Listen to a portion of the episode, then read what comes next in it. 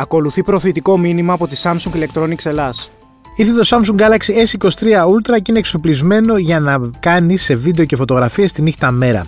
Όλο αυτό το κάνει με τη βοήθεια του Manitography που έχει φανταστική ευκρίνεια, εντυπωσιακή λεπτομέρεια και πολύ ζωντανά χρώματα. Όχι αστεία.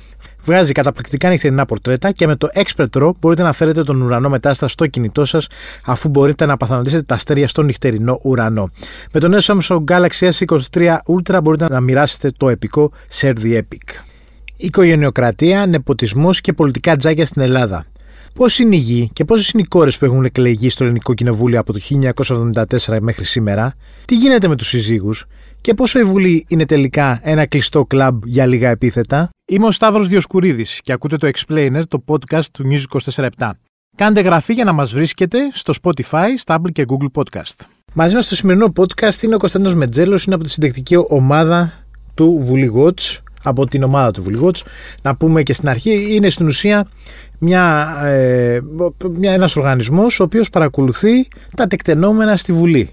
Ακριβώς. Ε, στην ουσία, μπορεί να το πεις και εσύ καλύτερα δηλαδή, παρακολουθείτε τι γίνεται στο Κοινοβούλιο, κάνετε ερωτήσεις στους βουλευτές, κάνετε ερωτήσεις στους υπουργούς και παρουσιάζετε και πάρα πολλά θέματα τα οποία έχουν σχέση με αυτά τα πράγματα που έχουν συμβεί στο Κοινοβούλιο. Δηλαδή, αν μπει κάποιος στο βουλίγοτ.gr, στην ουσία αυτό που θα δει και θα πάρει είναι τι συμβαίνει καθημερινά μέσα στο Ελληνικό Κοινοβούλιο.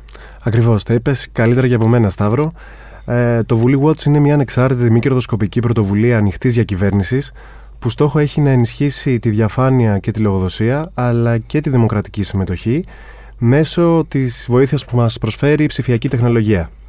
Ιδρυθήκαμε το 2014 και μέσω του Βουλή Watch, όπως πολύ σωστά είπες, οι πολίτες μπορούν να παρακολουθούν και να αξιολογούν το νομοθετικό και κοινοβουλευτικό έργο με όσο πιο απλό και εύληπτο τρόπο γίνεται. Αυτό που μου κάνει εντύπωση είναι ότι μπορούμε να στέλνουμε και ερωτήσεις σε βουλευτές υπουργούς.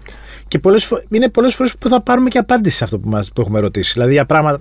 Όχι να τους στείλουμε τι γίνεται, τι κάνεις, πώς είσαι καλημέρα. Ότι για πράγματα που μας απασχολούν ή για νομοθετήματα που μας απασχολούν, στέλνεις στον αρμόδιο υπουργό ή στον αρμόδιο βουλευτή. Ακριβώς. Έτσι είναι, είναι το πρώτο μας ψηφιακό εργαλείο. Το δικαίωμα που δώσαμε στους πολίτες να απευθύνουν δημόσια ερωτήματα προς τους εκλεγμένους αντιπροσώπους τους, τους βουλευτές δηλαδή και τις βουλεύτριες του Ελληνικού Κοινοβουλίου, αλλά και τους Έλληνες και Ελληνίδες ευρωβουλευτές. Μάλιστα. Αυτό που αφού ξέρετε τόσο καλά τη Βουλή, οπότε θα είναι. Θα ξέρετε και τις σχέσεις που υπάρχουν ανάμεσα στους ε, βουλευτές. Δεν εννοώ προσωπικού επίπεδου. Όχι προσωπικού εννοώ, δεν εννοώ. Ερωτη... Α, και πολλές φορές είναι και ερωτικές διάφορες, γιατί έχουμε και γυναίκα και άντρας που είναι βουλευτές. Αυτό που θα ασχοληθούμε σήμερα είναι κατά πόσο ισχύει αυτό που ονομάζουν οι Αμερικάνοι, αυτό που λέγεται νεποτισμός, αυτό που ονομάζεται οικογενειοκρατία στο ελληνικό κοινοβούλιο.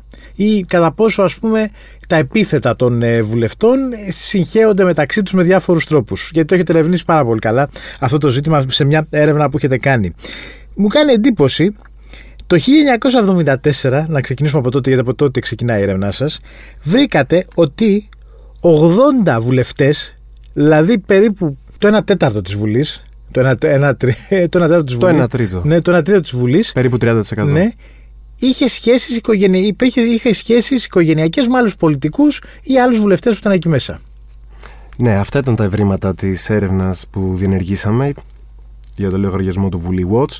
Προσπαθούσαμε να δούμε το φαινόμενο της οικογενειακής παράδοσης. Κάποιοι που στο δημόσιο διάλογο το ονομάζουν νεποτισμό ή οικογενειοκρατία. Οι Αμερικάνοι χαρακτηριστικά το ονομάζουν και ε, τους γόνους, τους ονομάζουν Nepo Babies Δηλαδή ότι είναι τα παιδιά όλων αυτών που. είναι τα παιδιά που συνεχίζουν το έργο των γονιών τους, με λίγα λόγια.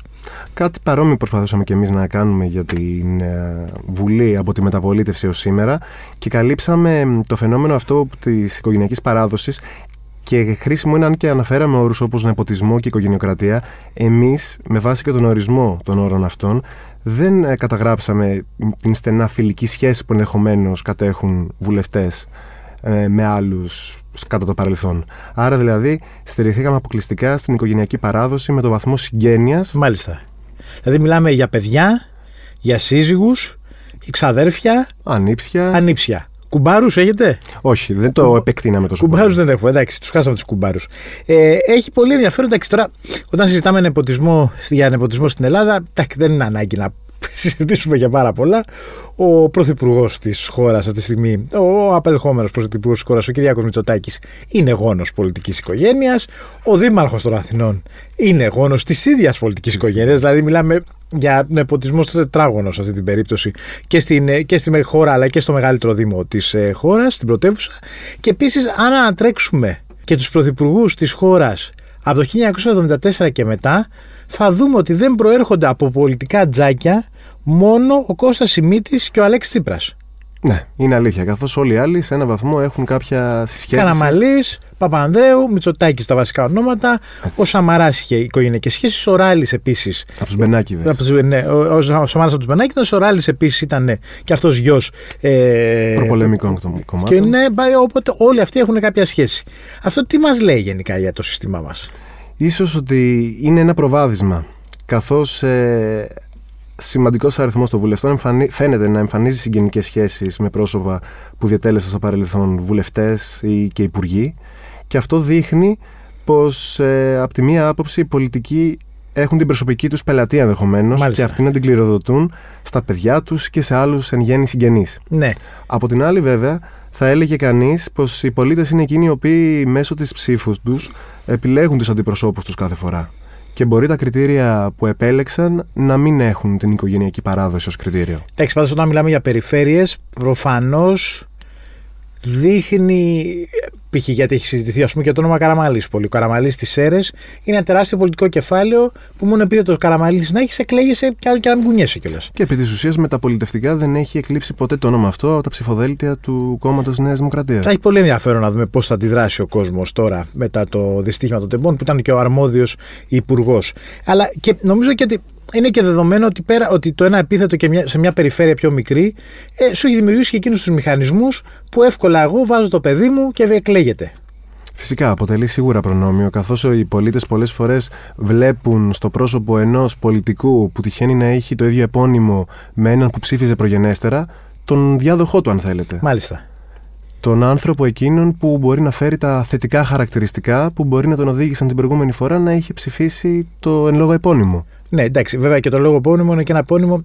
Π.χ. το επώνυμο Καραμαλής, το επώνυμο Μητσοτάκης είναι για τις περιφέρειές τους και ένα επώνυμο που έχει, δεν έχει διαδραματίσει μόνο στον τόπο. Είναι και, εδώ στην περιφέρεια, έχει διαδραματίσει πολύ περισσότερο και σε ολόκληρο τον τόπο. Βέβαια, βλέπουμε ότι υπάρχει μια διακύμανση στο, στην οικογενειακράτεια στην Βουλή. Δηλαδή, ενώ το 1974 έχουμε αυτό το τρομερό, όνομα, το, το τρομερό αριθμό του 80, αυτό θα πέσει πάρα πολύ το 1993 που θα προσεγγίσει τους 30. Ακριβώς. Πέφτει δηλαδή περίπου στο 10% και έχουμε την έλευση του Πασόκ. Έχω και την έλευση του Πασόκ, αλλάζει τελείως. Ε, αλλάζουν οι βουλευτές, μπαίνουν και πολλοί καινούργιοι βουλευτές μέσα από το κόμμα του Πασόκ στη Βουλή. Είναι αλήθεια όπω και μετά τη σκληρή πόλωση που είχαμε στις εκλογές του 89 και του 1990, εκεί πράγματι μπήκε ένα φρένο. Ε, με χαρακτηριστικό παράδειγμα τις εκλογές του Μαΐου του 2012. Μάλιστα. Μιλάμε για μέσα στο μνημόνιο τώρα. Μέσα στα μνημόνιο, στην καρδιά του μνημονίου, όπου εκεί σημειώθηκε το ιστορικό χαμηλό των 28 βουλευτών αριθμός που κοιμάνθηκε στα ίδια επίπεδα μέχρι τις δεύτερες εκλογές του 2015 καθώς από τους 28 βουλευτές του 2012 είχαμε 29 στις εκλογές του Γενάρη και την έλευση του ΣΥΡΙΖΑ. Μάλιστα, ο ΣΥΡΙΖΑ φέρνει και αυτός καινούριους βουλευτές, αλλά, αλλά ανανεώνεται το πολιτικό προσωπικό. Το 2012 έχουμε τα, τα Πασόκ σχεδόν να εξαφανίζεται από τα πολύ ψηλά ποσοστά που έχει να πέφτει στο, σε πολύ χαμηλά. Ο ΣΥΡΙΖΑ γίνεται δεύτερη δύναμη και η Νέα Δημοκρατία έχει πολύ χαμηλούς βουλευτές, άρα και εκεί πάλι αλλάζει, ανανεώνεται τελείως η Βουλή. Τώρα πάλι με Νέα Δημοκρατία βέβαια ισχυρή το 19, ο αριθμός αυτός ξανανεβαίνει. Ξανανεβαίνει και μάλιστα βρίσκεται στους 40 ναι. βουλευτές και αξίζει να σημειωθεί σε αυτό το σημείο ότι ο αριθμός αυτό αφορά τους βουλευτές και τις βουλεύτριες που εξελέγησαν την ε, ημέρα των εκλογών Μάλιστα. και όχι τις αντικαταστάσεις ναι, που ναι, τυχόν ναι. έγιναν κατά τη διάρκεια της περίοδου. Ε, έχει λίγο ενδιαφέρον αυτό να δούμε και πώς θα, ε, ε, πώς θα, τι θα ισχύσει τώρα με την απλή αναλογική. Δηλαδή να δούμε πώς θα, θα είναι η πρώτη η βουλή της απλής αναλογικής, αν πότε σχηματιστεί βέβαια και βουλή τώρα το, το, το, το 2023, γιατί είδαμε και το 89 π.χ. που είχαμε πολύ χαμηλό, ε, πολύ χαμηλό νούμερο, πάλι είχαμε απλή αναλογική, αν δεν κάνω λάθος. Ήταν ε, απλή αναλογική και μάλιστα με υψηλά ποσοστά όσον αφορά την οικογενειακή παράδοση που εξετάζουμε. Μάλιστα. Τώρα, η Νέα Δημοκρατία είναι πρωταθλήτρια. Ναι, και αριθμοί 29 βουλευτές, βουλεύτριες από το σύνολο των 158 εκλεγμένων Και η αλήθεια είναι ότι από το 1974 και μετά ποτέ δεν έχει έρθει δεύτερο κόμμα όσον αφορά τα νεπο, το, το, τον νεποτισμό. Δηλαδή πάντα οι, οι βουλευτές έρχονται προέρχονται από τζάκια. Έχει την πρωτοκαθεδρία. Ε, καλά το θέτεις. Διατηρεί αδιάλειπτα το κόμμα της Νέας Δημοκρατίας στην πρώτη θέση. Όπως στην πρώτη θέση, από ό,τι βλέπω εδώ σε ένα ενδιαφέρον γράφημα που έχετε, έχουν και γη. Ναι. Η γη είναι, ο γιο είναι το βασικό. Ε, ο γιος παίρνει πιο εύκολα το διαβατήριο, παίρνει πιο εύκολα το εισιτήριο για να μπει στις εκλογές σε μια βουλή που όντως είναι και υπάρχει έντονο το στοιχείο, είναι αντρική υπόθεση. Δηλαδή είναι πολύ λίγες αναλογικά οι γυναίκες βουλεύτριες και αυτή τη στιγμή και στην τελευταία βουλή, όσο και να θέλουμε να πιστεύουμε ότι η ισότητα υπάρχει στην κοινωνία μας, στη βουλή το, αυτό το διαλύει. Και όσο και αν προσπάθησε και η ποσόστοση του 40% της υποχρεωτικότητας δηλαδή να κατέρχονται ως υποψήφιες κατά 40% στα ψηφοδέλτια των κομμάτων ε, Ελληνίδες ε, βουλεύτριες. Μάλιστα, δηλαδή παίζει πολύ. Από το 1974 και μετά το γιος, το εγγονός επίσης. Εγγονός. Δεύτερο βέβαια είναι ο ανιψιός. Δεύτερο είναι ο ανιψιός. Γιος, εγγονός, ανιψιός. Είναι τα τρία χαρακτηριστικά του, του πολιτικού τζακιού και μετά πάνε η κόρη, αδελφό, αδελφή, σύζυγος. Είναι έκδηλο το φαινόμενο της πατριαρχίας και από αυτή τη σκοπιά, όπως το βλέπουμε. Μάλιστα. Ωραία. Ε, άρα, οι 41 βουλευτές, εντάξει, τώρα Προφανώς θα γνωρίζουμε διάφορα ονόματα από τους βουλευτές που έχουν σχέση με παλιό Τρατζάκια. Το Μητσοτάκης, Καραμαλής, Μπακογιάννη είναι τα βασικά ονόματα. Βλέπω εδώ στην, ε, στη λίστα η Όλγα Κεφαλογιάννη επίσης και ο Γιάννης Κεφαλογιάννης προέρχονται από δύο μεγάλα πολιτικά τζάκια της ε, Κρήτης. Και ανθρώπους που μπορεί να μην περιμέναμε ποτέ είναι και άλλοι που υπάρχουν που έχουν σχέση με ε, βουλευτές. Το ΣΥΡΙΖΑ δεν έχουν τόσο σχέση με παλιά πολιτικά τζάκια, απλώς είναι μεταξύ τους. Δηλαδή, τι θέλω να πω. Ο Δρίτσας είναι παντρεμένος με την ε, Αναστασία Χριστοδουλοπούλου. Άρα στην ουσία δεν μιλάμε για πολιτικό τζάκι εδώ πέρα. Είναι αλήθεια, απλά ως παλιό πολιτικό στέλεχος της ναι. αριστεράς έχει μία προβολή, έχει μία Μπράβο. αναγνωρισιμότητα και ίσως να συνέβαλε. Αν και δεν εξετάζουμε εδώ τόσο το ότι μία εν λόγω βουλεύτρια η κυρία Χριστοδολοπούλου εξελέγει λόγω της, ναι, του, ναι, του συζύγου της ή δεν ξέρω και ακριβώς τη σχέση που έχουν. Ε, ο Γιάννης Ραγκούσης είναι εξάρτητος με την Ανταλάρα που είχε εκλεγεί με το Πασόκ, αλλά ο Γιάννης Ραγκούσης έχει εκλεγεί και με το Πασόκ ο ίδιος. Σωστό, δεν είναι και, Είναι και προσωπικό στέλεχος. Ναι. Ε, Επίση, ο Γιώργος Τσίπρας είναι μια περίπτωση ο οποίος ε, εδώ είναι πιο χτυπητή. μιλάμε ό,τι και να πεις. Ο ξάδερφος του, του Προέδρου του ΣΥΡΙΖΑ, που εντάξει, με το όνομα Τσίπρας προφανώς ε, είναι και ένα διαβατήριο. Στο κοινάλ μέσα, στο Πασό Κοινάλ, η, η εκλειπούσα, η φόβη γεννηματά, ήταν και πρόεδρος του, του κινήματος. Ήταν ο πατέρας της. Είναι ένα πολιτικό τζάκι. Ο Γιώργος Παπανδρέου δεν χρειάζονται παραπάνω σχόλια για, την, για την παρουσία του. Καθώς είναι γιος και εγγονός, να θυμίσουμε έτσι. Γιος και εγγονός πρωθυπουργών. Πρώην πρωθυπουργών. Η Νάντια Γιανακοπούλου, ο πατέρας του Ιωάννης Γιανακόπουλο, ήταν βουλευτής με το Πασόκ.